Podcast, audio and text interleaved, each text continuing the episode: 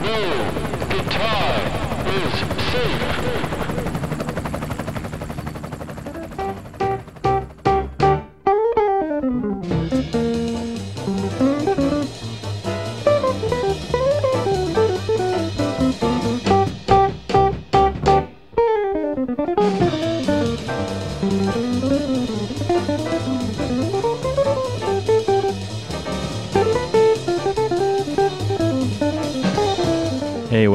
episode 14 of No Guitar is Safe.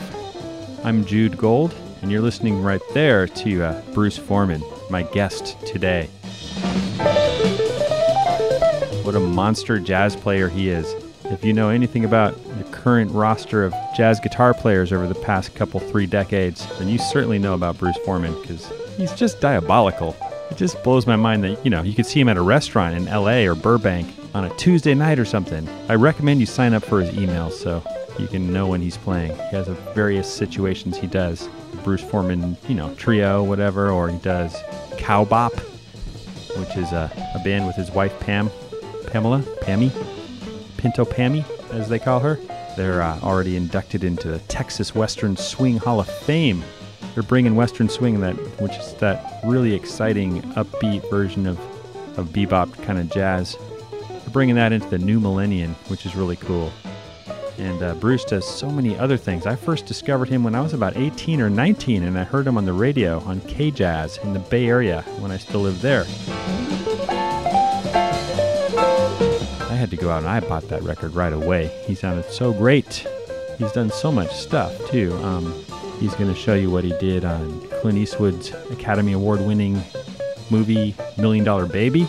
His guitar is all over that soundtrack. I think he's done a couple other movies with Clint Eastwood too. Pretty neat that they uh, they won for Best Picture, or I guess Clint Eastwood did, but that sort of success really uh, it trickles downward, which is great. Bruce also has a one-man show called Red Guitar, just him and a guitar and a bunch of music and a bunch of stories. Can't wait to see that myself. But the thing about this episode is, even if you're not a jazz player, wow, we get into some deep stuff that applies to all music. Like, for instance, do you know what a sequence is? You know, I'm not talking about a MIDI file that you use to make um, computerized backing tracks. No, a really old musical concept of a melodic sequence where you take a motif and then you repeat it over the changing harmony. So the, the shape of the melody is kind of generally the same, and the rhythm is pretty much the same, but it adapts to the new chord.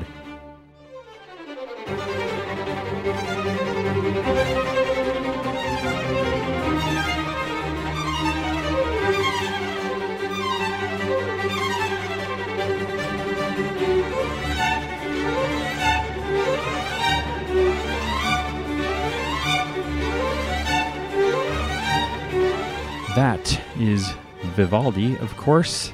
Summer from the Four Seasons. I thought that was a good example of sort of some melodic sequencing. Bruce is going to talk about how no matter what kind of music you play or what song or what kind of solo you're building, if you're if it's good, it's probably tapping into sequencing in some kind of way because well, I'll let him talk about it, but really fascinating way of looking at the power of a good melody or the power of a good solo. This, by the way, is not Vivaldi. That's Cowbop, Bruce's Texas swing or his Western swing band.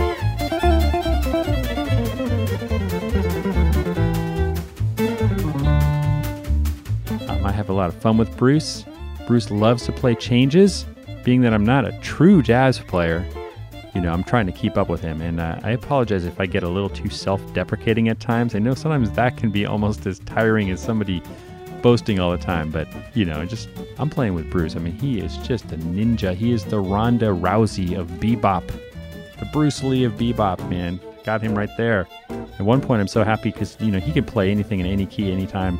I actually pulled out my Strat for one song, as you'll hear, to do this sort of Jeff Beck thing that I wanted to try on Green Dolphin Street.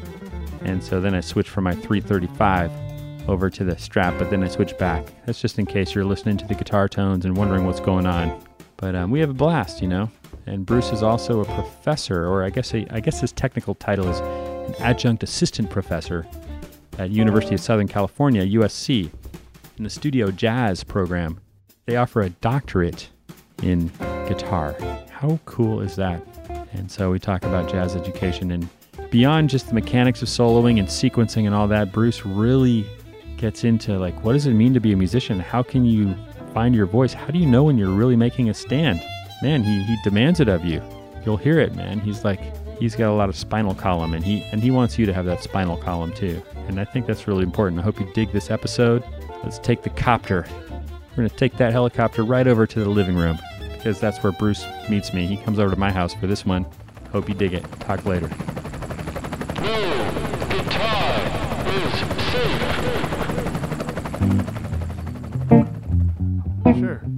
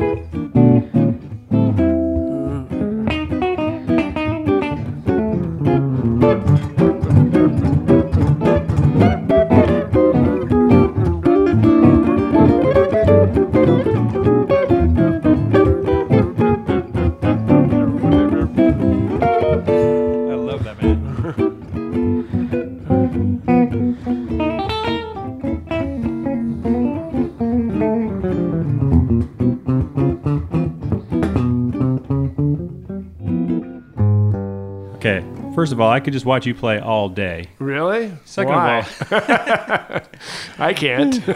I have to shut my eyes. tell me about this beautiful guitar. First of all, the tone is just magnificent. Oh, well, thank you. Um, this is an old L5. It's about late 60s, early 70s, somewhere in there. It's actually, I got it. It's almost an exact replica of my original L5, which I still have. It was that one's a 69 for sure. I had that one dated and uh, carbon dating. You know they do that in, Really? in laboratories now. Seriously? anyways. For guitars. That'd be funny. Anyways, but uh, I got this one to be the backup just because my girl that I'd had since high school was starting to show signs of road wear. You know, the neck was starting to, the finish was cracking, and I was like, you know, maybe she needs a rest. So I got this, and it turns out I kind of like it a little better. Wow. So uh, if you saw them next to each other, you other than the the pick guard, this one, this one had obviously been kept in a case for too many years, and the pick guard had gone. So somebody had made a new pick guard for it. You know, it had off gassed like they do. It's pretty. I'll definitely put some pictures on the Yeah, uh, and uh, Facebook and page. I just like the damn thing, you know, and it feels like it gets my sound. It's the best instrument for me. In in every setting I play. I mean, I have another guitar I kind of play when I do solo shows. It's way more acoustic, but it you know it doesn't interface well with other instruments or louder amps or anything. What kind of guitar is that? It's it's handmade by this guy in Germany named Stefan Sonntag, and it's super acoustic. It's got a real thin top, and it's great for playing solo because it just you know, it's got all that acousticity to it. This has a lot of that, but not as much as that other one. But this one pl- plays well with others. I've modified it a little bit just because certain things weren't working. You know, as you go through life, or you, I, I did, you know, I like changed the tuning gears because the old ones weren't really working right. What kind of are those? These are shallower. I just got used to these. I had them. I had them actually on my other L5, and I just got used to the Yeah. gear. Like now with these tuners, I can actually move them without even hearing the string and know how much I need. You know, you get you get just after yeah. many years of playing something, you get this feel thing. Like you know, if I need a little bit or you know, it's weird. Yeah, yeah. And I'm really always close. Right. By feel. I mean, you do playing a lot. Yes, exactly. Which is the key to everything. I'm sure that uh, of all the podcasts you've done, pretty much that's been a recurrent theme, right? Yeah. Well, everyone on so far is just absolutely they live it. Yeah. Know? 24 7. They live guitar. yeah, you know, music. It's just, you know, you play a lot, you you just got to be there doing it for the inspiration to hit. Yeah. So now, um, in regard in regard to your guitar, I just interviewed uh, John Scofield for the. Yeah, I've heard funny, him. Yeah, he's a cool cat from New York. Check him out. Yeah, I should check Just him out outside of the more. city? Yeah, yeah, yeah. But uh, he, yeah, he's been playing these Ibanez AS200s forever, and he he for similar to you, he just put aside his main one and picked and is playing this other one he's had for a million years that he never really played. He's like Right. just discovering it. Uh huh. He's really into it. Yeah, well, it happens. You know, I mean, I, I really, like I say, I got this just for a road guitar, and then next, I'm kind of monogamous. I'm one of those guys that once I start playing something, I really don't. I'm not like a guy that pick. Having this other guitar for solo shows because I've been doing this one man show thing.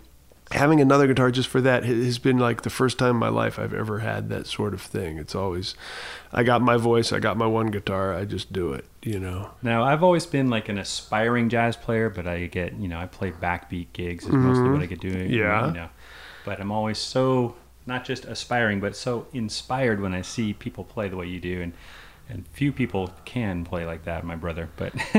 Well, yeah. I love like when you're soloing and you're bursting into chords. To me, that's kind of like the next level. You got single note lines, and then you've got chordal lines that you're improvising like, over a blues. I don't know. Can you show us a little bit more? of that? Well, it's it's really. I mean, it comes back to a philosophy. I think you know. I just, um, and I know we're a lot of us guitar players are victims of the mentality of rhythm and lead. You know, where we, where we were taught to play, we kind of assumed rhythm was sort of playing chords, which is geometric shapes, the grips and stuff. You know, and it makes it, it makes it easy to learn the instrument quick. It's it is a good way to think and then the lead guys played scales. So what ends up happening is if you kind of start with that mentality and you move through your career playing music and you don't really leave that DNA behind, what you're talking about becomes very difficult because there's, there's sort of a linkage, a transitional point. Like when I go to playing chords, I lose the melodic side, you know, and when I go to playing melody, I lose the chordal side. Well, with jazz,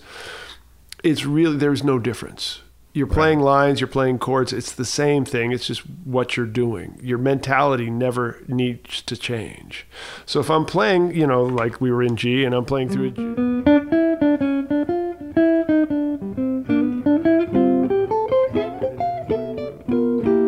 I mean, the line just kept going, and I just decided to harmonize it with chord voicings. Right.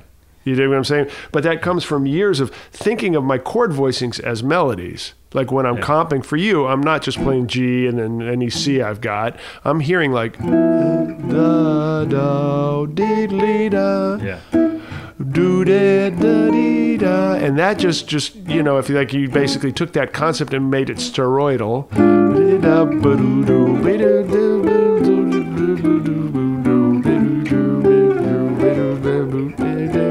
Yeah.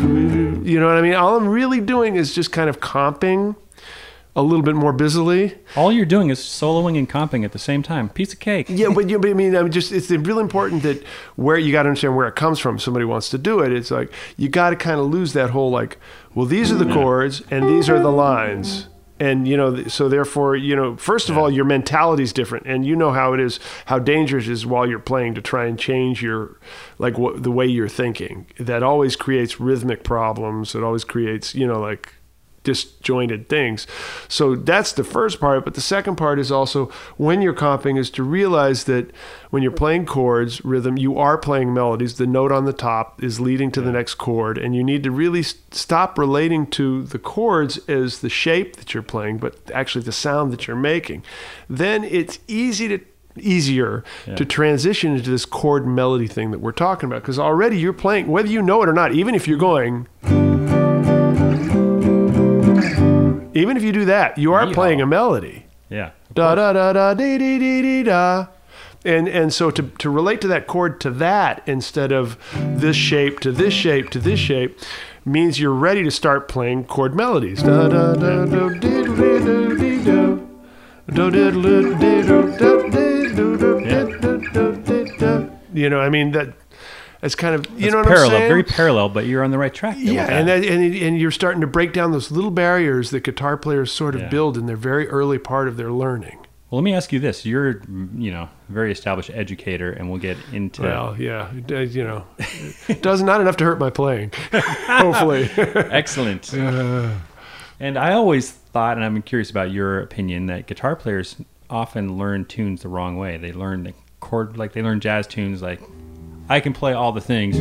right, right, right, right, They're learning these clumps and these grids, and then the last thing they might get is the melody. And Right. really, they should probably start the other way around and then fill it in. Yes, I would highly. Yeah, if you want to learn the song and remember it, if you learn the melody, you'll always remember it. If you learn the chords, you could screw up. It goes, was that B flat minor four bar, four beats or two beats? You know, I mean, there's a there's a lot of memory shit. Pardon the French there. No, no, There's a lot speak- of memory. We're multilingual in oh, this good. uh, okay. podcast. Um, there's a lot of memory stuff associated with, with remembering the chords for a song. However, if you listen to that melody, you know exactly when the next chord has to happen. And if you've played a few songs, you know what the next chord is likely to be, anyways. I mean, you, you just your hand is going to start grabbing through the cycle, anyways. So to really approach a song without knowing the melody, you're just really making it so much harder for yourself. And Right. this isn't easy. Um, you know, I'm, I'm I'm the first guy to say that this stuff is hard. So really, the point of our using our brain in this mixture should be to make it easier for ourselves. So just by learning the melody, learning to sing the melody, I have this thing where in my school where we teach, the kids are responsible for X amount of repertoire every semester, you know, in a jury, and I just tell them if you make a playlist of these songs and listen to them for a couple weeks, and then go to learn them, it's going to be the easiest thing in the world for you. Right. And the ones that do that are very successful, and the ones that don't spend, you know, drinking coffee for three days and not sleeping just before their jury, and then they forget everything they learned, anyways. It's- And, and I don't know why. I mean, if you were writing a song, you would write a melody. if you were playing a song, you would play the melody. I don't know why there's this sort of, you know, almost as if there's a willful decision not to learn that as a guitar player. Oh, I'll just learn the chords and, or I'll I'll stare at the paper, you know, and that's going to make me a jazz player. And you know, I, Well, the other thing about the melody is it's it's like a roadmap through the obstacles. So if you're unsure of the changes, you can start with the melody, and that's going to guide you right across the freeway, and all those chords are going to, you know, the cars are going to miss you, so to speak, and then you can stretch out from there.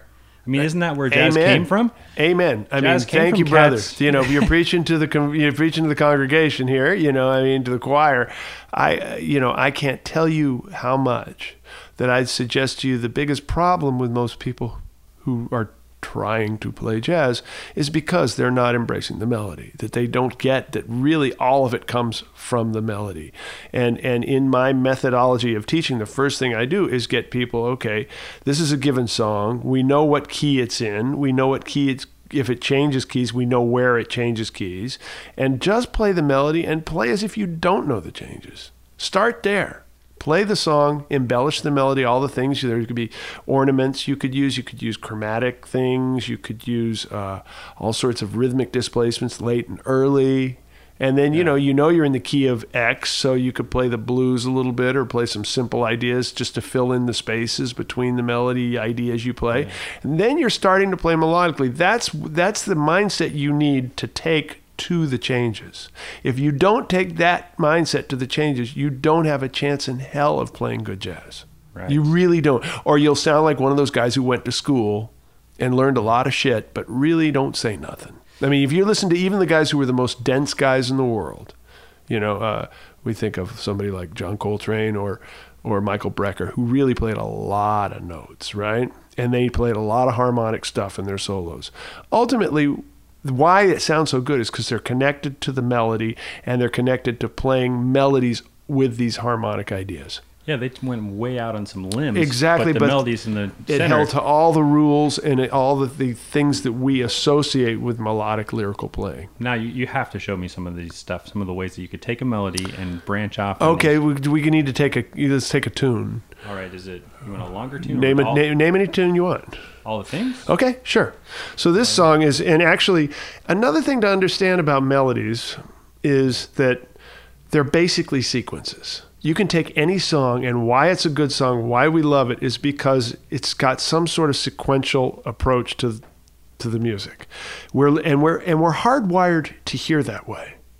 Right. So for us not to utilize that aspect in our playing is sort of giving up on the laws of nature. It's like, you know, it's like saying I'm not going to breathe or something. Yeah, so this song is all about the third of the chord is the melody, right? And that's the sequence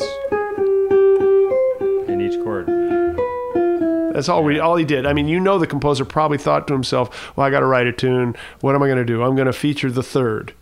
And you know, I mean, uh, Jerome Kern, who's a great writer, and this song is one of the world's best ever songs. Everybody plays it, and this is the best step uh, study for playing through the cycles of the chords ever. And then bounces around to a couple keys. It bounces cool. around in new keys and modulates through strange, usually chromatic devices. And um, So- so, so I've got this melody. It's a pretty simple little melody. One, two, three, four.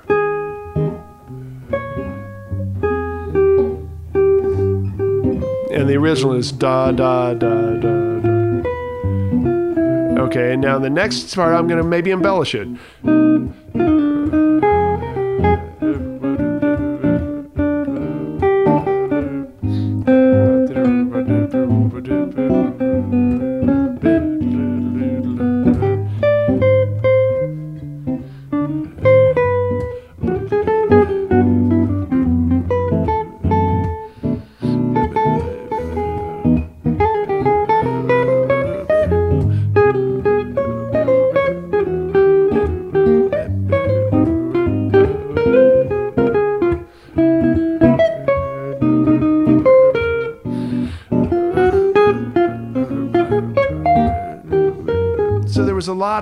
Me Yeah. doubling notes, a lot of me kind of trilling with notes, a lot of me sliding around notes, circling the notes chromatically. Sometimes I would uh, I would use instead of boo doo boo doo doo doo boo boo, you know, I kind of like to use a tension note, Which you know, and I never did get around to playing the blues over the song, which I could have done.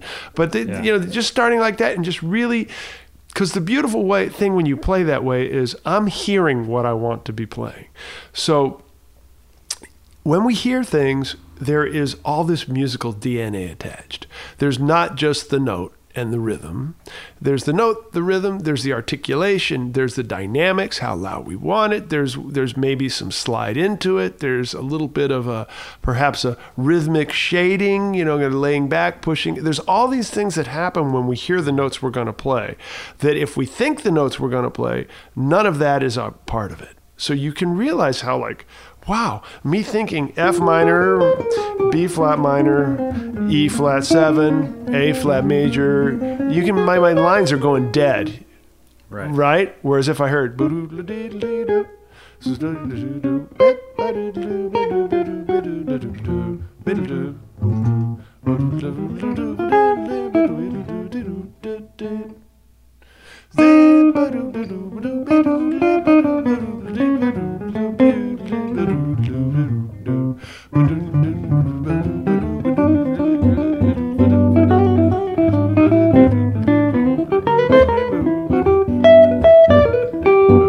Okay, an idea.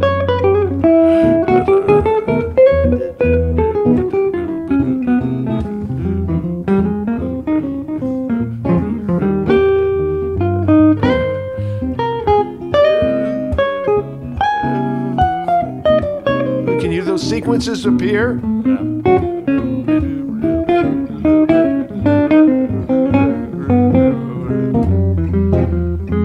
You see what I mean? Like Yeah. in in my doing this, eh, I'm giving myself a chance to really hear what I'm playing. Therefore, I'm listening to what I'm playing. Therefore, I can respond to what I'm playing, and that's a big problem with thinking your way through the chord changes. You are not playing in context. Therefore, all this melodic stuff that a composer would have is not there. You know, it's like, and I can use different ideas than what Jerome Kern did to still create a solo. Maybe I can decide to do it with um, with uh, small intervals.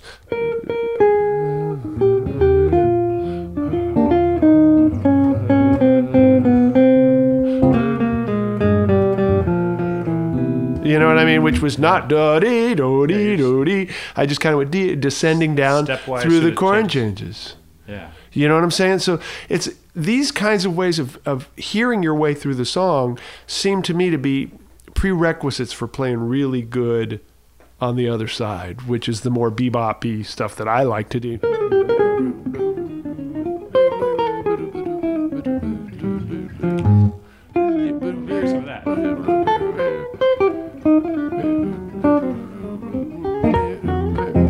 But you, you know, but you, but it's not just the bebop. I want everybody who's listening to pay Yeah. attention to the fact that my lines are in context. When you he, the reason you I suggest to you the reason you can follow them is because there's things that happen that respond to the thing that just happened. And not just playing through the changes. That's kind of you're kind of relating back to the. I'm just telling a story. thing. I'm telling a story, if you could say, which is kind of esoteric crap, but it's true. Uh, you know, yes, yeah, right. The sequencing in context, however you want to call it. You know, there's a development of an idea. Some people might call it. I'm not sure if everyone understands the musical term sequence. I'm not even quite sure I know how to define it, but I know what it is when they hear it, which is kind of a repeated motif. right, r- That exactly, and appears in different subsequent chords. exactly, and it could be intervallic, right? Right. Could be, you know, that's a sequence, right? It could be rhythmic. Right. Could be that. Could be even something like textural. If I if I do high low.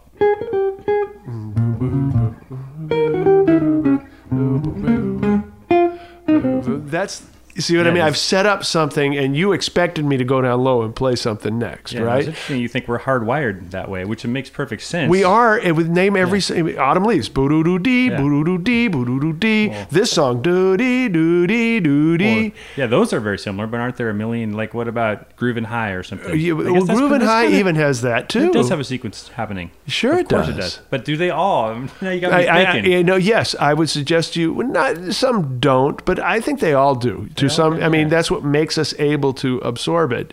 You know, Beatles tunes were all that. Da da da, ba ba do ba do be dee dee dee, be ba da ba do boo. Right. See, I mean, that ba da da is yesterday, right? That's the idea. And Yeah. that sequence carries through. Right. Or take the A train. It's all about the sixth interval. yeah. Now here's chromatic, but what happens? It's our sixth again? You know what I mean? So we're all, this is the way we hear melody. Why are we not improvising naturally? Be- I'll tell you why, yeah. because we're not listening to what we're playing, we're thinking what we're playing. All right, so now let me hear a little bit of your bebop, bebop thing. with okay. the sequences. Okay, one, two, A one, two, three.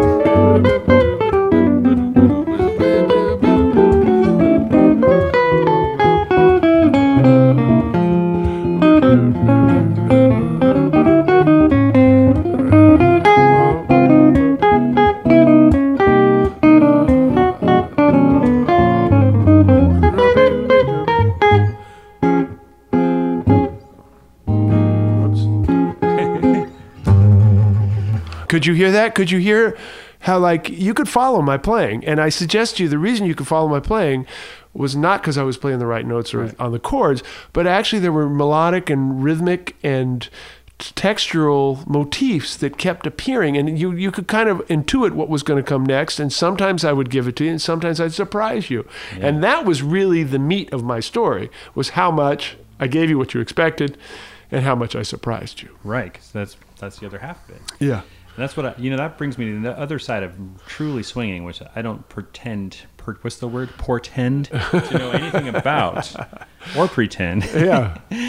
But I, I mean, I've seen cats really swing, like uh, your friend Joel Taylor and Mike Stern. Yeah. Just watching them play Autumn Leaves for like 20 minutes, and they're surprising each other and then reacting to each other. That's like the whole other half Right. of it. And they're also really melding the time. How do you possibly teach this aspect of, of swinging? Like, for example, you know, I just watched uh, George Harrison's concert for Bangladesh for the Oh first time. Oh man, that's such a. I haven't seen it in thirty years or and so. that, but- that that uh, Ravi Shankar, Ali Akbar Khan, they are just warping the time. Sometimes Oh, they'll come in with something and they'll push way ahead and they'll pull way back. That's the whole other thing. I don't even know how you teach that. I don't think you know. I mean, maybe the Indian, you know, those Indian guys have a way of doing it. I don't know. but I'm saying but- I think you do it too, and I think Oh, I Mike, do it. Mike Stern and all you cats that are really swinging, all five of you. well, that's great to know. Uh, really, there's a lot of swinging music. I mean, first of all, I'd love to say, oh, I came up with the idea or something, but I mean, a lot of it's just listening to really swinging guys my whole life and being super immersed in that style of play. Was it just sort of becomes my way of hearing, and then playing a lot with super swinging guys. You, especially a drummer, you play with a drummer that's just got such this beautiful beat. It becomes part of you and you you almost physically remember where that is in your body. It's like a a little space you go to when you play. Maybe it's in your chest or in your ass or what in your leg or something, and you kind of almost focus your yourself into that spot, that swing spot that felt so good. And you know, you put yourself there, and you try and get everybody around you to buy into where you're coming from, and that's where it gets beautiful. But it's also beautiful when people have contradictory things, and you find a new space to live just from meshing a little bit different way of going about it. So I think that the way that you can screw it up the most is by trying to swing. Because when people man, try to manufacture swing, what they think they're hearing is kind of a that kind of a thing, like a oompa oompa oompa oompa. Right. You know, when what they're really hearing is a more even group of notes that has a dynamic explosion to it.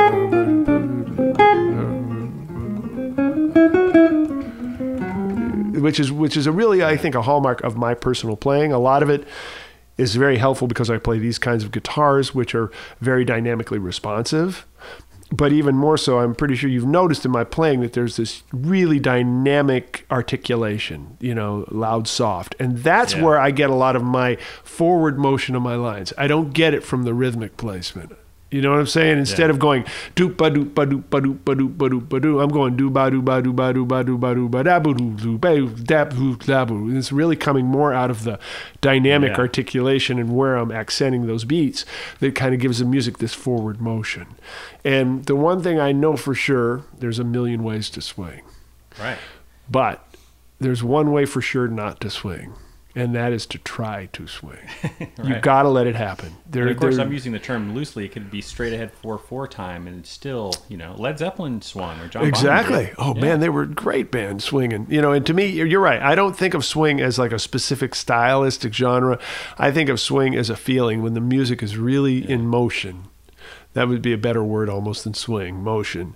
It's got this forward motion and everything just seems to lead to the next place and it feels so good. That to me is what swinging's about. And that I think the one thing that can screw that up is trying to do it as just opposed to just it's there has to be a certain amount of giving yourself up to it and letting it happen. It's not the kind of thing that can be managed Right. which which really, of course, infuriates and frustrates students because they want us to be the teachers with the answers. And I mean, how many how many lessons have you gone to or hung out with guys and they just said you just need to play, man. Like you got it all going, you just need to play more, right? And and, and is that not the like the most frustrating ad- advice you ever get because you, you you're paying money. You want to get better today. You don't want to get better in six years. You know what I mean? And these guys are just telling you, you know, I can show you some stuff, but really, what's happening here is you just need to play more and get it going. You know? Well, as many people have said, you know, be the worst person in the band. I don't know if that's the best way to word it. Yeah, but it's true. Maybe try to find people who are much more experienced than you is a better way of saying it. And For pick sure. up a lot more. Yeah, be the worst person. There's nothing wrong with that. You know, I mean, Don't consciously try to play terribly. no, yeah, right, right. No, you be be with more experienced players than Yeah. yourself that have stuff to teach you, of course, and uh, and ones that demand you come up to their level every minute. You know, No, you know, I was thinking maybe I would throw a, a song at you where I, I, would, I had like this idea for a Jeff Beck version of Green Dolphin Street. But Oh, cool. With you playing some beautiful chords behind it. When I I- say Jeff Beck, you know, I mean he he explores to a certain degree getting into jazzy melodies. right? Oh, for sure. And his what I you know what I love about his playing is it's all about sound. Yeah, it's very. I would I would hesitate to mention myself on the same paragraph as him, but but that the idea of using a Strat now to play a jazz melody is kind Right. of what I meant. Oh, it's a great idea. So yeah, I just kind of messed around with Well, playing the it's like playing with Scott. You know, I mean, Scott's another one who really. Oh. As much as I mean, I love his playing just as much as Jeff's, and you know, Absolutely, me too. He he, yeah. like, and and it's coming from a similar place. and it's like, it's like Jeff Beck meets Coltrane or something. Yeah, right. It really is. Yeah. best of both worlds. Yeah. So um, I was gonna play the tune using harmonics. Ah, that's Mostly. why it's in G. Mostly harmonics. Yeah, you got to find a key though. Right. Obviously. Or unless you want to do false harmonics. Yeah, or you know, I'll, you could throw in some uh, fretted notes Right. against the harmonic, and people don't always necessarily notice that. Right, right. Cool. But I'll see if I can even play my own part here. But I was just thinking, I feel like I have a Ferrari here for a day having you here. It's like, whoa, cool. me, what can I, what can I throw at Bruce? So I was gonna throw this at you. Okay. All right, I don't know. One, two. best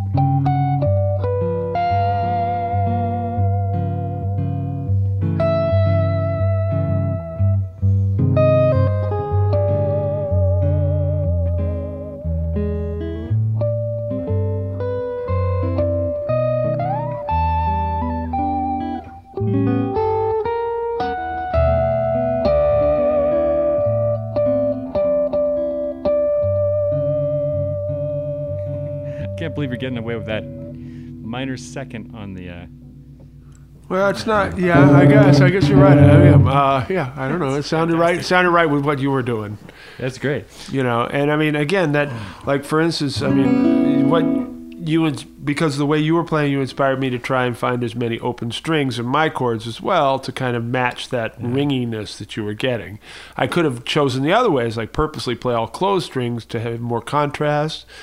And either way would have been fine, but you have to kind of make a decision at some point. And these are the things that we need to think about when we play. Not like it's G major, oh, I'm just going to play a G major. There's Oh, a right. lot of G majors, you know. And that harmony at the end where it's um bo be do ba do ba do be da da, which is ascending bass, right? Yeah. Which is the way Miles played it, and the way everybody pretty much plays it. The way the real book says is the original didn't go that way because they really didn't play those kind of flat five, two fives. That was not really happening when songs like this were being written. The so whenever you hear yet. that, like in other words, that F sharp minor B seven, F sharp minor seven flat five B seven going to an E minor, you know. Whenever you hear that, and then it goes down to the C sharp afterwards, right? You know what I'm talking about. So the da da ba da da da da da da da that thing Yeah. That was really not kind of played a lot then. Really, what they're telling you is, is they want a two dominant. Yeah. Sounds, A7. but yeah, it's. And then, then you I go. mean, it sounds like the third of the. Right, and most people have a real hard time playing over that. That kind of stuff. But in an A7.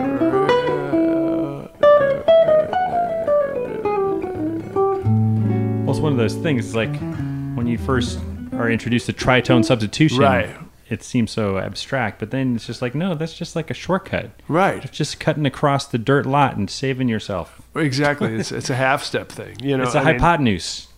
Right, and you know, and, and, and the answer again, if you want to get better, the the idea is to ask the question and then find the answer for it. You know, so many people will sit and play through the song in time, and they'll get to a spot like that, and it'll totally fuck them up. And rather than stopping and working on it and spending a half hour just digging down, maybe going to some records and finding what other people played there, and you know, doing some work at that one spot, they'll just kind of keep playing around and leave that spot as sort of like the pothole in the road.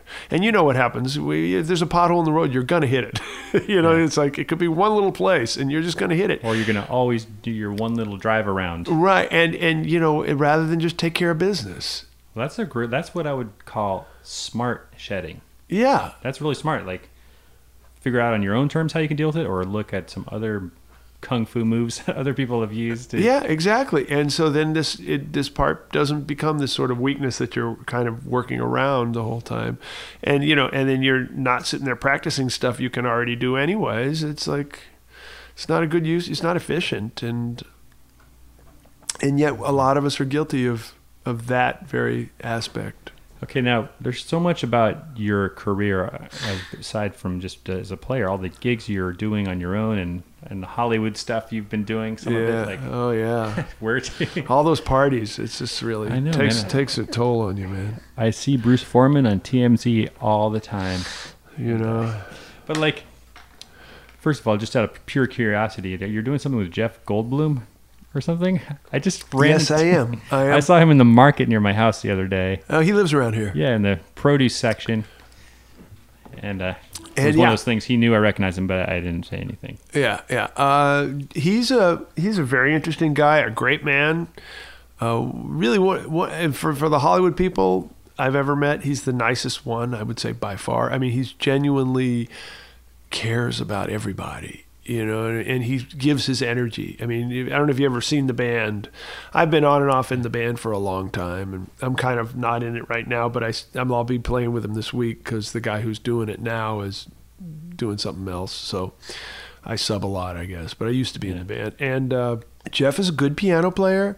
He's got a vision for a show. It's really the longer I do it, the, and the more often I do it, the way I see it's going. I really think in, and he could tell me if I'm right or wrong. I think he's developing a TV show where instead of having the host and the musical guy, he kind of sees it as sort of a seamless thing where the, the piano player is the host, kind of like Steve Allen was in the original Tonight Show. You know, he so used it to be a talk show kind of. yeah. Oh, yeah. I know. There's scenes where he interviews the audience. There's scenes where he has a singer come up, and he, and a lot of it's uh, a lot of patter with them. He has contests in the audience. You know, I mean, it's Yeah. it's it's getting to be very much a variety show. I mean, musically, it's cool. We we play as hard as we want. And he loves it when we go crazy, and and he's a good player himself. So uh, that's been a fun thing. We do it. He goes all over the world now with that. He takes the band to New York and. Uh, Very you cool. know and and he's a, a really great guy i mean and it's a fun show and he'll sit out there on the stage for two or three hours and then after the show's over he'll take a picture let everybody everybody in the room take a picture with him and be nice about it yeah. that's like not many guys will do that Well said. Yeah. If you can find that true pursuit, I mean, that's. yeah You also did a lot of work on the Million Dollar Baby soundtrack. Yes, I did a lot of work on He won that. a, I think. A, yeah we won the academy Picture. award we won we're champions or Did you win? Was there a music? Uh, award I didn't or- get the music award, but he it was the best picture, so Yeah, it was. I'll take that. It was best. That's picture. probably better. Yeah. you know. No, yeah. that's great. I mean, Yeah, and it's helped it stay alive a lot longer. Um, yeah, it was just it was a very I've known Clint Eastwood for thirty years. What? I, I know you have like a Monterey kind of connection. That's how I knew him. Uh, he lives there in Carmel, and Right. uh, I've been playing for the Monterey Jazz Festival. I my first one I was 22 and I played with Richie Cole's band, and then I they liked me, and the next year they did a guitar summit of which we had John Collins and Mundell Lowe and me, and and uh, I kind of must have done okay because right then they hired me to be in the all star. They had an all star band that would back up guys. So when Dizzy Gillespie would come out without his band, or Sweets Edison or Stan Getz, a lot of the artists would come just by themselves and play with various bands and we would be the backup band for all these guys. And this was when they were starting not just the main stage but they had a nightclub going so we would be playing a lot you know we'd Yeah. be i would be doing i'd be backing up you know all these singers all these horn players. So i was in that band for about 10 years and clint was around and i got to know him and he would produce his own shows outside of that and he would call me to play them. And he's he's a real music lover real jazz lover and really nice guy and then uh, I was down in Monterey one night playing Louie Bellson's 80th birthday party, and uh, Clint was there, and he just kind of came up to me and he said, "Guitar."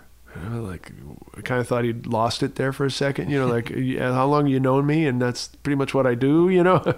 and uh, the next morning, he called me to come in and Million Dollar Baby was really close to being finished, and he must have had a bunch of music he wasn't happy with because it was really late in the game.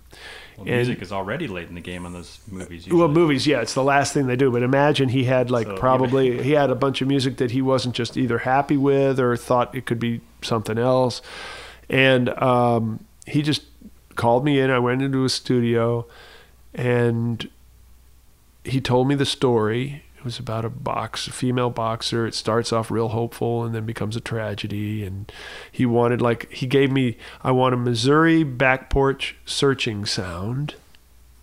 You know, which obviously meant a flat top steel string guitar to me. And then he played the theme of the movie on the piano. You know, just like on with his finger. You know, one finger piano he write style. that? I know he. Yeah, he wrote that melody. So, and it was a real simple kind of melody. It had kind of this one thing that sounded kind of like something like that. Yeah. That was basically it. And and then it had a little bridge melody. I mean, he didn't give me any chords or anything. That's just it. And so I took it and just composed a suite of variations in like in about an hour and a half. I just sat there taking it through tempos and changes and counterpoint and adding chords to it and Just taking it from guitar? major to mi- solo guitar, major to minor, you know, whatever juxtapositions I could think of using it in different veins. you playing you it on the steel? know, on a steel string guitar. So show us some of the stuff. Well, like like that. okay, he's got. That would be that phrase. Well, you know, of course, I would do that, and I'd do it in octaves. You know, I'd play it like just Yeah. real rhapsodic, so we could use it for a scene where it was like pensive, and then maybe I'd do it in harmony. You know.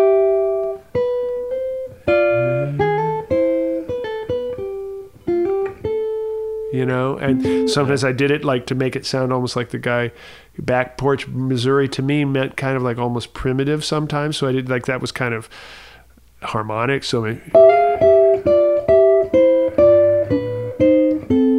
wrong. You know what I mean? Just to make it sound a little funkier, you know. Yeah. And then maybe some harm, some counterpoint.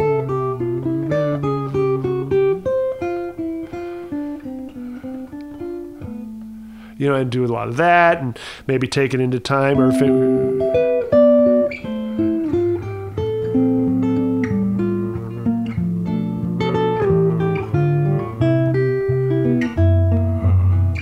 Know, Wow. I start doing all this kind of Travis picky. I mean, stuff that people probably don't think I either know how to do or never heard.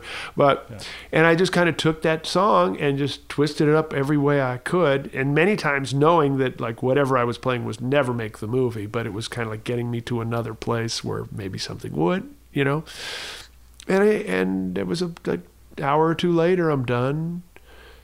And a week later, he sends me tickets to the screening, and I go, and it ended up being half the music of the movie. Wow. A week later. Yeah, and or a week or two, and and and some of the things I did, he even took and brought back to L.A. because we did it up in his studio in Carmel. Uh, he brought to L.A. and Hanging they, out with Clint. and they, and they orchestrated. They orchest- They put an orchestra behind what I did. So, so so somebody obviously took my playing, and then did an orchestration and got an orchestra and some of the stuff I did. So even though it's all solo guitar, a lot of it's you know somebody went in afterwards and did that. So that and that's the way I work with Clint on about three or four movies, and then it's moved on. He's Do you get got any Kyle. composition credit for that? Not for that, no. Uh, and a- you know, I mean, you, you it's it's a, it's a gray area. Uh, I Clint treated me great. I love working with him. Uh, I don't have any problem with that. I just, you know, I do. I did what I do Well, normally. you're an arranger, is really what you are. I can't. You wear adapter. I mean, Yeah. it's just more like I adapted his theme to the guitar. Well, yeah, it's funny. You know, I did I did a a couple of scenes for this documentary, and it actually became Academy Award nominated. Great. But some of the scenes would just be like, okay, the camera's zooming in on the photo of the childhood. Play something. Right. Like I'm literally writing on the spot. Right. But still, you don't usually get composition credit in You these don't. things. No. That's kind of Even happened. pulled it out of thin air. Right, and that that happens now a lot because of digital media, the ability to take stuff and you know, in the old days, somebody had to compose the music and they had to play it while they're watching the movie, you know, in, in real time, and it had to, you know what I mean. There was no very little editing possibilities and stuff. Now with all this stuff, you know, yeah, you can just play an arpeggio and somebody can do a million things with it. And, It's old and so it has sort of taken the, you know, those guys like, you know, Johnny Mandel and Jerry Goldsmith that, you know, that really wrote serious scores, John Williams, people like that. It's kind of that's not really the skill that's called for anymore because of I think the medium changing and the now and also the way people are just have become accustomed to listening to stuff. Uh, I'm not I don't have a value judgment. I, I couldn't have any more respect for those guys who were those great screen Lalo Schifrin and and just those amazing soundtracks that I've heard in my life. I'm just so in awe of their mastery, you know. Yeah. It's, and I and and Carl Stalling or and I would love to give it give, give it a go. You know, and I mean, I think I could do that. But really, pretty much now, it's it's a collection of songs and and sounds that just sort of, and it, with through the digital medium, it's a lot easier to edit and, and and manipulate. And so people like you are like playing a little thing, and yeah, you're composing. Of course, you're composing, but you're not really giving credit because you really didn't write a song or you didn't orchestrate anything. You I know, just but kind I mean, I, it's funny like because all the directives. I remember getting one directive which was, "You're playing very green. I, I want you to play more purple." Right, right. And I don't even know. And we and you have to decide what they think that means or what it means to you. And that's, but that's common. That that happens even in in jazz gigs. You know, where somebody will ask for something really off the wall, and you just got to interpret what. This isn't about me, but uh, uh, it's funny. Clint Eastwood hates me. No, Really? do- no, he doesn't. Oh, okay. However, I was interviewing uh, Kevin Eubanks when he was the still the musical director Yeah. of the Jay Leno show, and he got me some tickets. You know, check out the show. Right. Sitting there in like the second row, and uh, Clint Eastwood comes out first guest, one of my childhood heroes. I love Clint Eastwood. Uh huh. He's just like just a huge hero to me in my whole life, and then I still love him. You know, and uh, everyone gives him a big standing ovation, man Yeah. they won't shut up. Finally, at the very end, he's seated down, he's seated, and uh, right as it's fading out the audience, I do this whistle that my grandfather showed me. Right. Yeah. And Clint literally looks over my direction to see who did it. And he goes, "Get out." Which is funny. but he's just kind of kidding. But that's a dirty Harry quote from one No, of the no, movies. that's so good, the bad, and the ugly. no, this. Oh, yeah, the whistle. Oh, oh, the good get out. Right. And then the get out. It was just, it was Oh, yeah. just funny to me, man. Oh, yeah. So Yeah. Make. don't tell him you know me. Oh well, you know, right. No, I'm just kidding. Well, I've yeah, he's funny. He he's cool with everything. You get to that place, you're kind of all right with everything. Yeah, he was just getting around, as was I. Now, um, you have so many cool projects. I, I recommend people check out your website. Get on. Yeah, I would love stuff. to have them all come out to gigs and uh, you know and check out what I'm doing. Sure, and I'd love to hear what they're doing too. You know, so it's really First cool. of all, tell us about your obsession with cows. Ah, my obsession with cows. It's not really cows, but I guess you could say. I mean, my phone, my phone, my ringtone is a cow. So I guess you might have a point here. Aha. you know uh, i am i'm one of the f- strangest combinations of things simply because i'm a bebop jazz guitar player i guess that's what you'd have to kind of peg me as but i'm also a cowboy i ride horses Ah. and i can rope cows and i do kind of ranch work and I love was wondering why you lived out of town. yeah, and so uh, I live here now. You know, I kind of got, I, you know, I mean, I gave up the horse game for a while, but for a good five, ten years, I was living down uh, near Carmel in Monterey and out in the country by there, and I was riding horses and training young horses and competing and stuff, along with doing all my playing, and I ended up in the cowboy culture. I guess is the best word. And my wife is a really good singer. She sings like big band swing, vintage swing, I guess most people would probably call that style.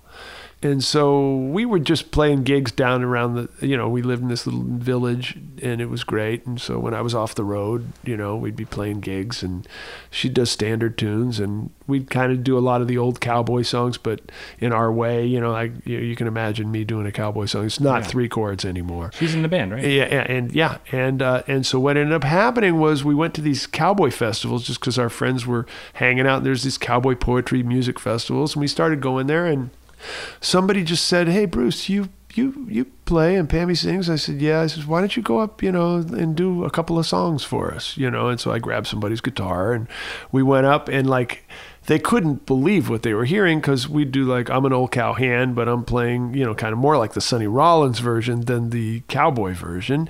And she's singing and we're swing, you know, and there's a lot of swing history with Bob Wills and Spade Cooley and stuff.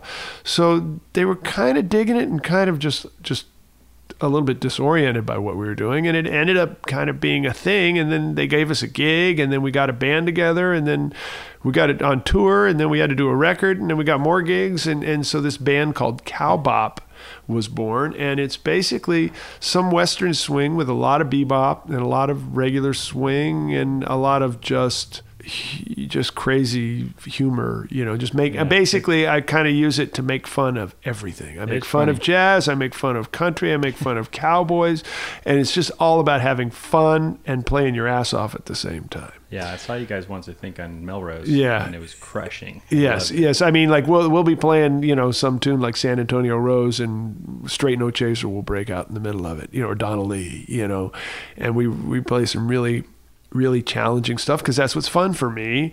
But it sounds good and it's swinging and it's all done with fun, and we all dress up like cowboys, which really pisses off the jazz musicians, and then we play a lot of jazz, which pisses off all the cowboys and country music, you know. So it's like we're just like equal opportunity Offenders. yeah, yeah.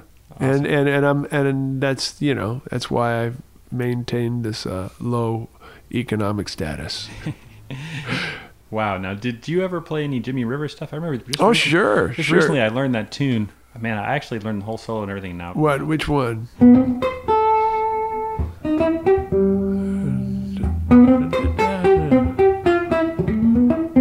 Yeah. It's like it's like swing 42 kind of like thing. Yeah. It's like rhythm changes. I think it's just rhythm changes. Yeah. Yeah, yeah. But uh, how's the bridge?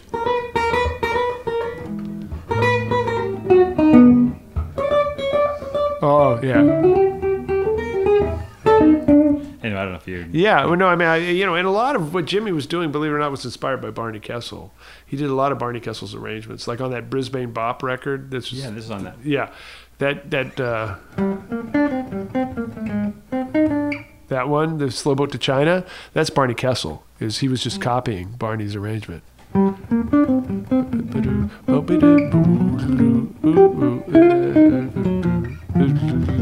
You know, Sweet. so yeah.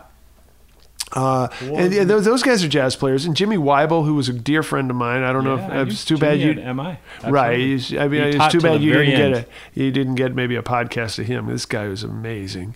Uh, he he played with Bob Wills. That was you know his first gig in L.A. was with Bob, and Oh, and so he played that style too, along with before he branched out and played a lot of jazz with Benny Goodman and and Red Norvo, and Frank Sinatra, and then he kind of got into that two Two lines. two line kind of classical counterpoint thing that's just amazing.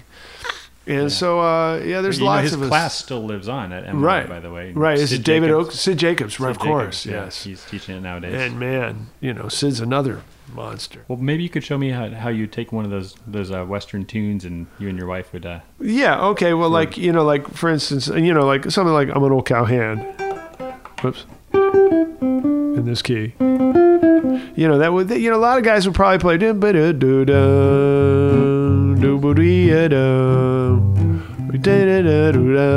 You know, like that's kind of basically the chords. But I'm of course going to play a two five in there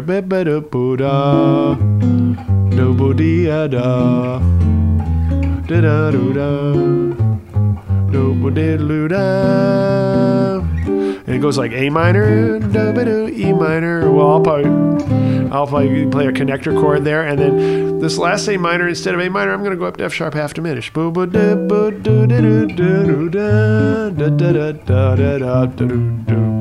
I'm playing a lot of jazz here.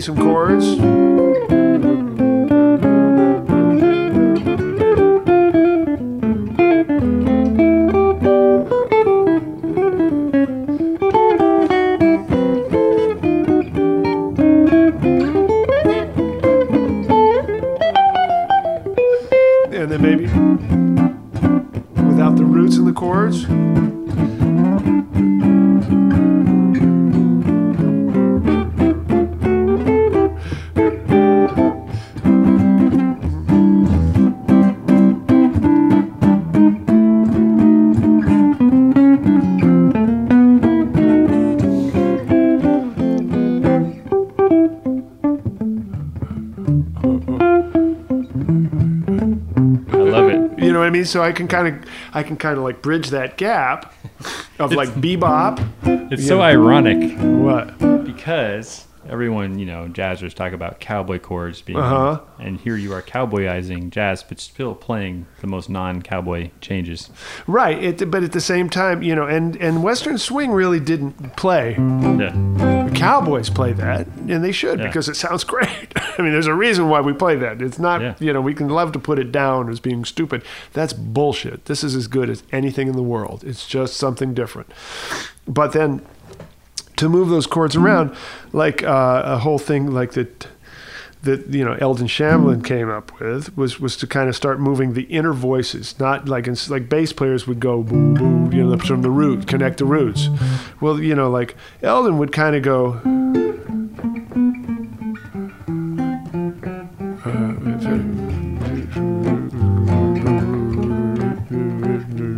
You know, yeah, it's great.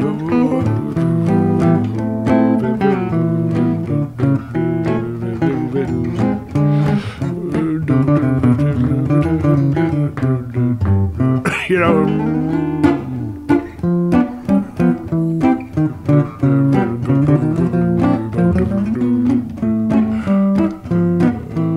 I'm, I'm comping with this like little counterline in it, and that became like the real.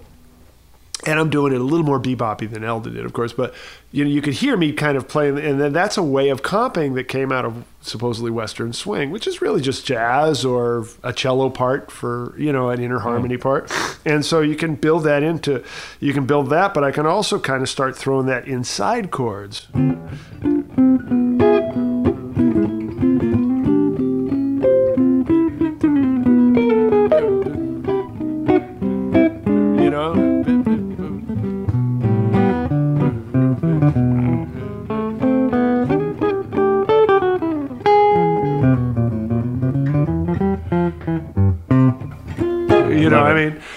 Kind of get into all of that. So what, what I'm kind of doing is taking all these disparaging things and just building my own world around it because it's my band. And the other beautiful thing about Cowbop is there's nobody else in that world, in that space in my band. I don't have another guitar player. I don't have a piano player. I just got a horn player and a singer and a bass player. So all that landscape in the middle is mine.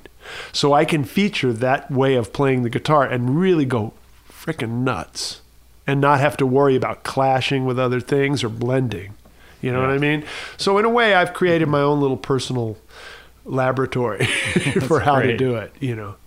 And of course, I also need to ask you about your uh, one-man show. I keep Oh, getting I'm these glad uh, you asked me about that. I, in many ways, you know, I know I know I sound real young to people out there, and most of you haven't checked me out on the internet and know the fact. But I'm, you know, I'm getting up there. I've I've had a great career, and I plan to have a lot more. But I'm starting to feel like you know this might be my last and re- my last reinvention. You know, you know, like I've got a lot of great shit. I, Cowbop, I love. It's it's really I think maybe the most unique thing I've ever created. My way of playing in a trio, I think, is very unique. It may most people kind of find it very mainstream, but if you really listen to it, it's it's got my own indelible stamp on it. The way I approach music, but this one man show also is something I really want to get into. I love playing solo. I just love being by myself and having you know and telling stories to people. But I've written novels in my life. I've uh, got one out. It's, a, it's believe it or not, the story's about a guitar player. Uh, is I call it autofictionography. I just take my life and make it interesting. nice. And so, and actually, I've written four novels. Only You're one's just improvising on your life story, basically. Yeah, yeah, and and it's like one's out. It's called Trust Me, and then uh, and I'm doing the audiobook of it now, actually, and then uh, I'm gonna go back and I, now that you can produce stuff, publish stuff yourself, I'm just gonna publish the or the three before it, and um, so I've always written anyways, and I like to tell jokes. I'm kind of a comedian on the stage, so I, I like that. And so I've built a one man show around all those things I love to do. I always felt that that was kind of why I got into jazz. And now I'm going to start ranting, and you're going to love this part of the podcast. Everybody likes this shit. But when I got into jazz, of course, the sound of it spoke to me. I mean, that's any nobody would do anything with music unless the sound grabbed them. But beyond that, there are other things that grab us too. And the one thing that grabbed me about jazz was that everybody that played it was so unique and so eccentric and so brilliant. You know, and you'd have one guy on the bandstand who was like this bad, weird guy who like had trouble with women all the time and or whatever, and the other guy is just this pristine guy who like you know his clothes are always stuff and his instrument was always shiny. You know what I mean? You got this Yeah. guy and that guy and another guy kind of had his own language, his way of talking. You know, I mean everybody, but and it came out in their music. And the guys that I played with did not only encouraged individuality, but they demanded it. If I had been like shedding Wes Montgomery all day, you know, which I did a lot, and went to the gig and started sounding like Wes, they'd be on me like stink on shit. They would say, "Hey, we didn't hire Wes Montgomery. You know, we don't want to hear you practicing Wes Montgomery. We want you to, if you're gonna, if you're gonna do this gig, you're gonna play and be, you know, and play with us and be you." And it was like, whoa, that was a whole way of doing things. And you know, I gotta say that that's not so much happening anymore. There's a lot of conformity, a lot of people follow sheeping sheeple, just following Sheeple. following what the cool thing is, or you know what I mean, and, and thinking Yeah. something else isn't cool and something is. Everything's cool, man. Just open your fucking ears. You know, and be yourself. What you like, okay, do what you like. But you know, just because it's in downbeat or because it's on Jazz Times or because it's sorry, guitar player, don't mean shit. You got your own ears and you got your own life and you had a different experience when you were growing up and where you came from. The world needs to hear that. And maybe it Yeah. won't be famous. Big fucking deal. You know, you still owe it to yourself and the world to be honest. So back to myself here. I, you know, like for instance, the idea of entertaining while playing jazz is very much uncool now. Well, fuck that. You know, I grew up, I played with Dizzy Gillespie, I played with Ray Brown, I played with Richie Cole, I played with Bobby Hutcherson, Freddie Hubbard. They were all brilliant players. Nobody ever played any better than those guys. And yet, they were also entertainers. They had a good time on the bandstand, and it mattered to them that the audience did too. Now, Keith Jarrett is an asshole, and he plays better than anybody ever has, and I go pay money to hear him every time I can, and I buy his CDs mostly, and, and I I'm here to say one a genius of musical ability has never walked the earth that's any better than that. But he's an asshole, and he's an asshole to the people that listen to him, and that's the way it is. And if people are cool with that, that's cool. I'm not saying Keith should be an entertainer. He should be who he is, but I'm saying I should be who I am. And I'm not going to be like a fucking asshole like he is just because that's the way a jazz musician's supposed to be. That is bullshit. So my one man show the red guitar the one you're talking about Yeah. is is it's a written show in that I tell a story I'm actually playing and telling a story and and I'm I'm building the story based on the red shoes which was about the story of this girl who wanted the shoes because they'd make her the best dancer and pretty and everybody would love her and she got the shoes and they gave her all those things but they also wouldn't stop dancing and they killed her and I see that as a metaphor for us in music. Whatever got us in, you know, we heard something that turned us on. We thought we'd get girls. We thought people would love us. We thought we'd make money. Whatever, whatever reason we got into music, we got in. And once we got in, the music sort of took over, and we don't get out. And so my story is is a lot of metaphor, but that's what the story's about. And I tell this story while I'm playing, and I have this kind of unique ability besides liking to entertain and tell jokes, to be able to talk while I play.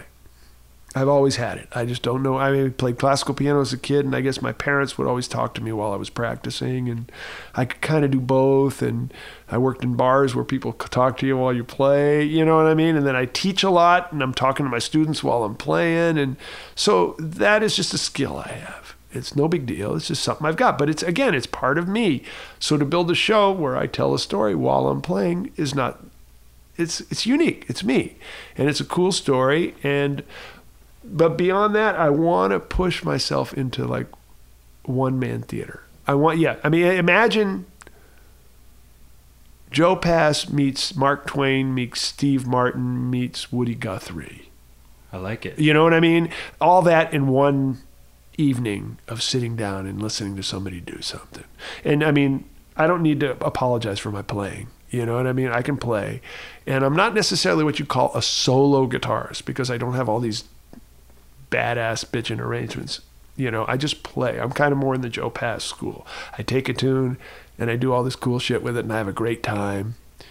And I can make up some arrangements and probably will the more I get into this. But it's not about that. It's about telling a story that's in the moment, that's, you know, if whether it's the Red Guitar Show per se or whether it's just me doing a solo show like I, I was up in Canada last week and I had a solo show for a half hour and I just I mean I was talking about bear and elk and how nice mm-hmm. Canadians are and compared to Americans, you know, they're really they're really nice. They're kind of kind of I almost think like when I'm walking around when I turn around turn my back to them, they, you know, I, I got to be scared because it's almost fake. No one could be that nice, you know, but they are. You know, so I make Yeah. a lot of jokes about that and I talk about shit that I do, but then I also play. And I just kind of want to go there. So I'm just sort of like, let, this is the first time I've ever said this in public. So now you've got it. You've got the, the, uh, and you will be able to. By the time this goes live, I'll have I'll realize it's a fool's errand, and I won't do it anymore. But Who knows? who knows? You know, it's it's I I see it as sort of my next iteration. I mean, I'm going to keep oh, yeah. doing all the other stuff I do, Oh, yeah. teaching and playing and cowbop and. But I just want to. I don't know. I just think there's we're in a we're in a heavy world right now, man. We're in a heavy world right now. It's like we're so celebrity obsessed and so social media obsessed that nobody's really doing anything anymore. We're all like chasing shit. And I mean, somebody's got to say something about that. You know what I mean? And I think me playing really acoustically, you know, and really like stripping no pedals and no bullshit, you know, and just taking it down to the core. And like I say, a bit Steve Martin, a bit Joe Pass, a bit Woody Guthrie, a bit Mark Twain, a bit whatever I fucking feel like at the time. And you know, it probably won't be real popular like most of the shit I do, but I've managed to make it this far. You know, you didn't bargain for that, did you? Bring it, bring it, Bruce, bring it. But it's you know it comes down to what you're saying, which is got to go for what you love and follow what speaks to you, no matter what else is going on in the world. If you want to actually create something of value, Everything we do, I suggest to you, came from somebody breaking a rule. Every cool thing we do on the guitar, whether it's like a, or whatever, every little guitaristic lick or the you know the hand, that shit, Yeah. came from somebody breaking a rule. Yeah. The samba was not really a style of music. It came from another style that you know, and then the new the partido, which is like the rage. It was somebody breaking a rule. If you'd have just been a samba Nazi, you'd have hated what came out. You know what I'm saying? And bebop, Yeah. they hated bebop with the swing guys. And now me, you could say that I'm not really, which which isn't true, but there are certain parts of modern jazz I don't really like. But I'm a jazz musician. But it's okay that I don't like it, and it's okay that they're doing it. And I applaud that they're doing it. And I'm the first guy that's there every night listening to it and checking it out and supporting it, even though I might not like it. But you know, the ones that are doing it are great. The ones that are copying the ones that are doing it are lame. word there it is. I appreciate that. well said. Arr, arr. now I'm getting mad here. I thought this guy was funny. God, he's sure just one of them bitter old asshole guys. Geezer dude. I think passionate is a better word. Yeah. Got some spinal column there sticking up. Yeah, well, you know, got to hold on to what you got to hold on to. And that's real. I mean, it's just like we were talking about. You know, people. That's what students want to hear too. And people Uh-huh. who are, want to hear some real shit. Right, and they they are, and you know, and and and I just got to say about that, you students out there, stop being students and start being musicians. Just because you don't know as much shit as I do doesn't mean you're not a musician. The day you play that instrument, the, because the difference is a student doesn't take responsibility for all the creation of what they're doing. They Right. see themselves as in practice.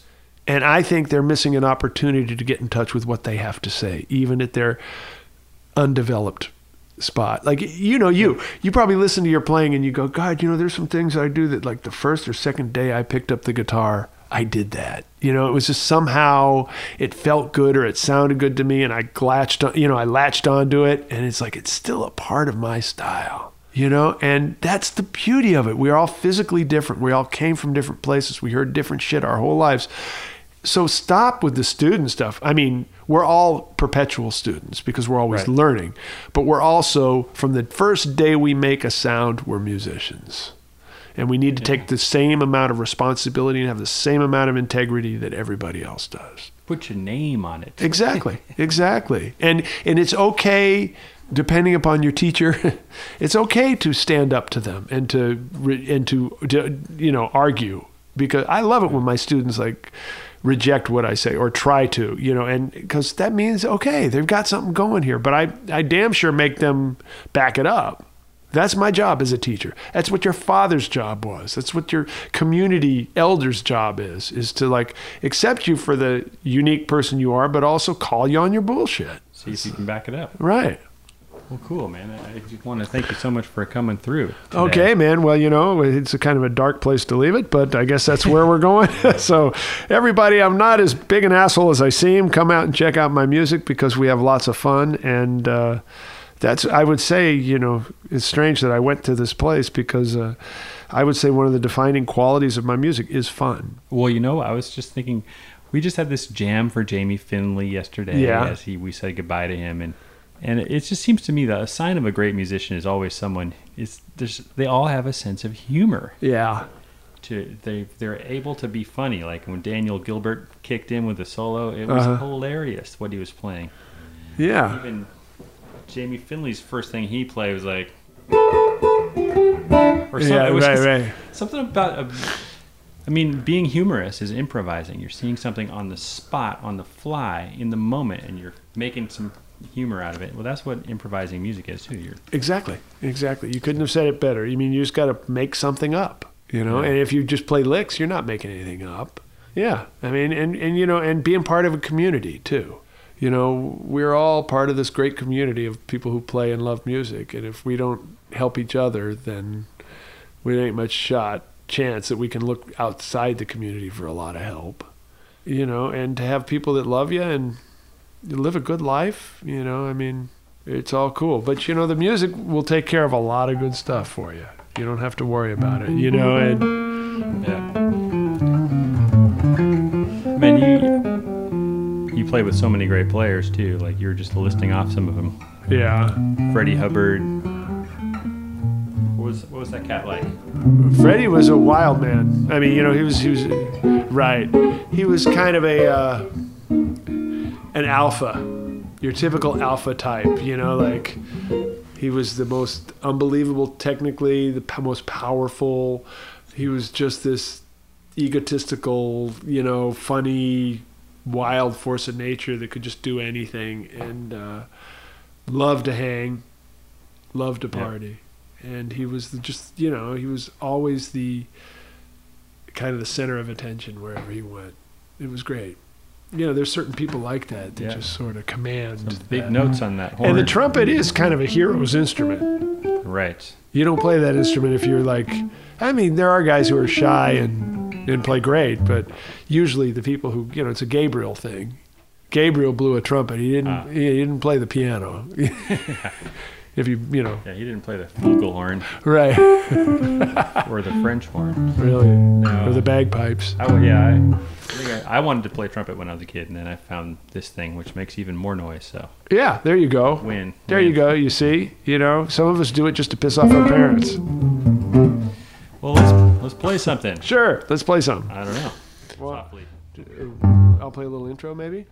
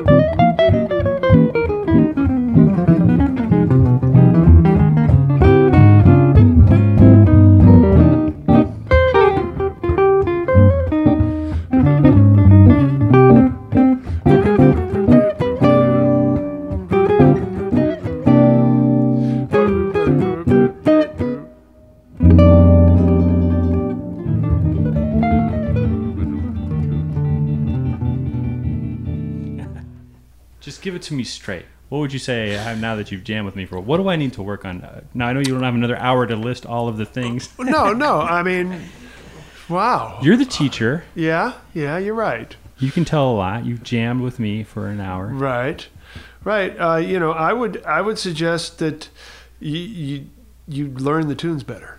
I think that the, the thing that's keeping you from being so much better on these songs is just you're not quite sure. There's a, there's a difference when you're really centered on the song. It's almost as if you're looking forward in the song. Right. And if you don't really know the song well, it's like you're catching up to the song.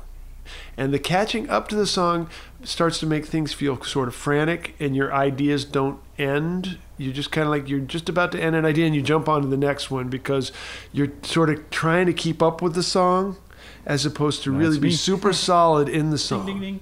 Does that make sense? It does. I mean, you know, you end up playing in a band too. You work, you're doing that set every day, and then Right. haven't played jazz in six Right. No, but you get you know when you know a song, you just you you hear into the future. I love it. When you don't know the song, you're like trying to catch up to the pe- present. Well, I love it. Thanks for that, uh, and thanks for letting me down gently with that uh, question. Oh no, that was but it's very true. Very good yeah. advice. I mean, you know, it's, it's it's actually it's funny. I don't think I played softly in probably five years. Well, it sure didn't sound like it. You Oh, know, I thank you, mean, you, got a lot of obviously you got a lot of musicality, you got a lot of chops, you got a great sound. So you know, I mean, there you you know th- that's all taken care of. But um, I don't know. I have this credo. I think everything is simple. It's just not easy. I like that. That's good. Thanks again. Thank you, Jude. It's great, man.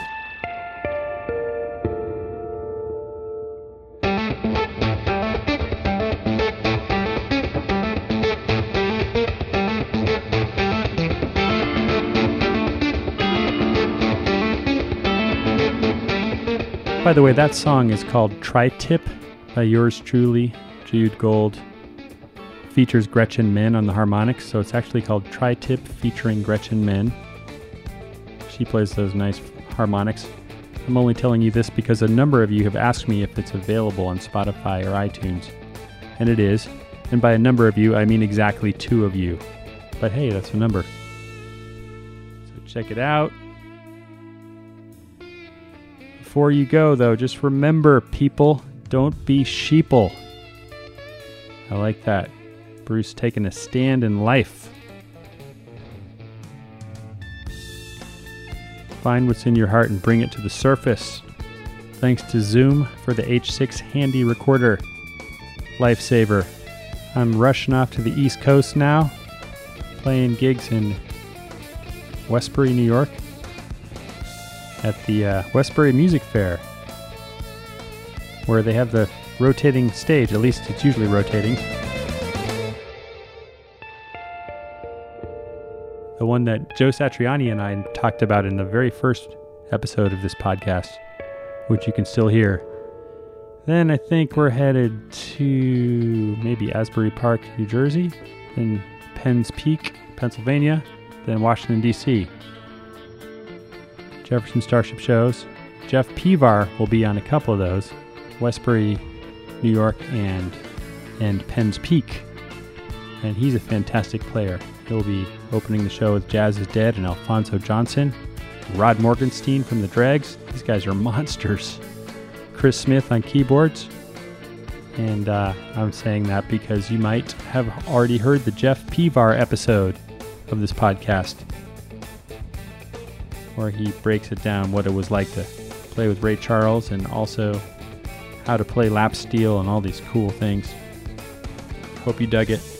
All right. I'll see see you next week. Keep it alive till you're 95.